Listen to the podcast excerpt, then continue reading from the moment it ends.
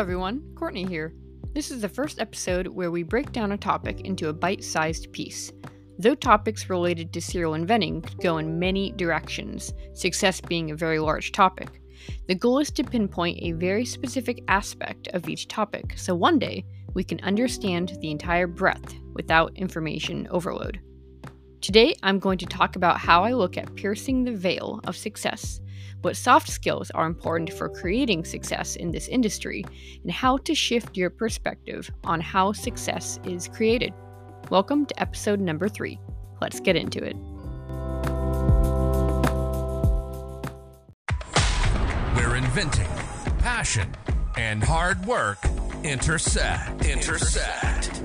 Welcome to the Serial Inventing Podcast, bite sized, perspective altering episodes on serial inventing and beyond. From motivating key tips on product licensing to obstacle busting conversations on transitioning to a full time serial product developer. Buckle your seatbelt because you're in for a ride. Warning this podcast may motivate you to make wild decisions that will propel you forward in your inventing career and hijack more of your time for your passion. If you aren't ready to make it happen, then this podcast isn't for you.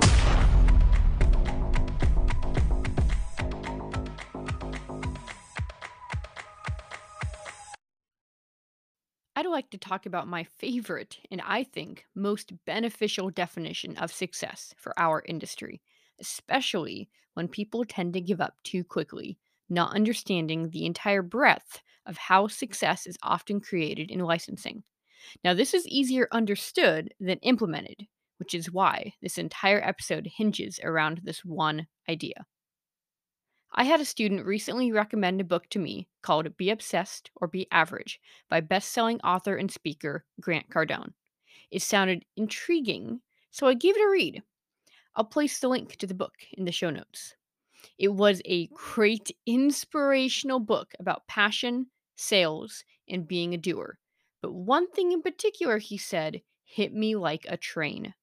And he said, You have to do beyond average to get beyond average results. Let me repeat that. You have to do beyond average to get beyond average results. This sat with me through the whole book and made me reframe how I looked at the entire licensing industry on how to create a propulsion of success.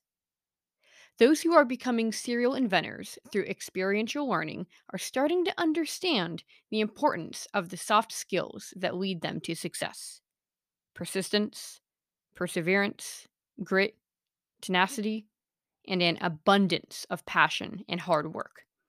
Yet many still lack the overall understanding of how success happens, at least from a technical side. I think this is one of the missing components. Let's grab a metaphor here. Let's say you are in charge of rewarding the first place medal of a race with 10 people running around a track. Before this race, all 10 runners make it to the finish line all at the exact same time. Who do you give the medal to? There isn't a clear winner. Everyone had different strength and conditioning routines, coaches, different gyms, and different diets, yet everyone fell into the middle of the bell curve. It's hard to reward someone when it isn't clear who won. You would need a first place medal for everyone. But that's not how it's done. And luckily, this never happens. Now, if a race like this ever happened, they would up what I would like to call the success bar. So maybe they add some jumps in, create a longer race, or have them put blindfolds on. This makes it harder to succeed, to win, forcing all competitors to learn new skills, hoping one will excel more than others, making the winner the definition of this new level of success. You see, when a new level of success is hit, it raises the bar and it makes the licensing industry, or any industry for this matter, evolve and become stronger. If you are doing the same thing as everyone else, there's a good chance you will lose the race. If one person runs slightly faster than you, then all nine other competitors lose. Good chance that winner did beyond average training to win. And because of that, it produced beyond average results. She won. You have to do beyond average to win. While everyone is jogging behind the ever moving success bar, you are going to get to that bar and jump over it.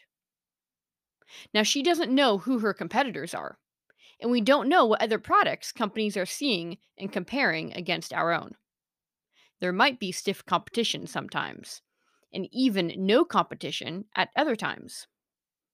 So, if she doesn't know how hard to push herself for each race, why does she continue to win? What is the rule?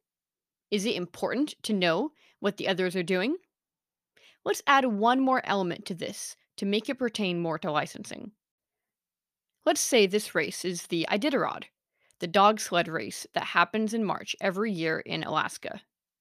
You start with 16 dogs, and you have to finish with at least six. At various checkpoints, the musher checks out each dog, and if any are unfit to continue racing, they are picked up by a vet at the checkpoint. In 2020, 796 dogs started the race, and 488 dropped out. That means that only 308 dogs even finished the race. 39%. Many don't finish the race, and many don't even place who do. This is similar to licensing in that success is lower than you think. Sadly, a lot of people think licensing is a get rich quick scheme where you can just learn how to do it and become instantly successful, generating that passive income and moving to an island drinking pina coladas. To be successful, you have to put in more effort than what the bare minimum industry average is. In a young industry like ours, where hard work is more of the secret than the minimal amount of effort that everyone else is doing, it makes our industry pretty fun because your odds of success are in your hands. In fact, I believe that this is the secret to success. If the average is that everyone is pitching to five companies a week, and you pitch to five, why would you expect better results than anyone else not licensing? I believe that Albert Einstein said it best insanity is doing the same thing over and over and expecting different results. Don't be insane.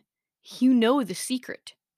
So, if you know that pitching to five companies a week is the average, remember that in this race, you have to do beyond average to get beyond average results.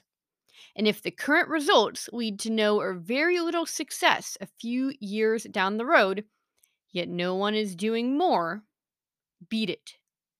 Be the first place winner. Do more. Pitch to 10 companies a week, pitch to 20, pitch to 30. Just remember that this is a game of endurance.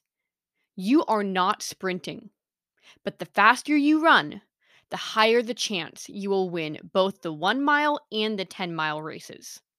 Your races you will create the success you want. Because while everyone is being average, you are being obsessed. You are going beyond average and getting beyond average results. And in an industry with minimal success, your beyond average results create that success. Make sure you are always growing as an inventor, grabbing more tools and learning new skills to place into your inventor's toolbox spend most of your time pitching, getting those no's, and getting more and more educated in the industry. Eventually, everyone will know the secret to success. And when that happens, the success bar of the industry will be raised for the better, creating more success in the industry and a new goal for us. But until then, win that race. Remember, that Thomas Edison made 1,000 unsuccessful attempts at inventing the light bulb.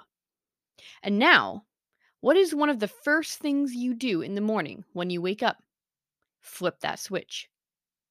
So flip that switch inside of you every time you pitch because you are in a race and you are going to win. So tell me, how many companies will you be pitching to this week?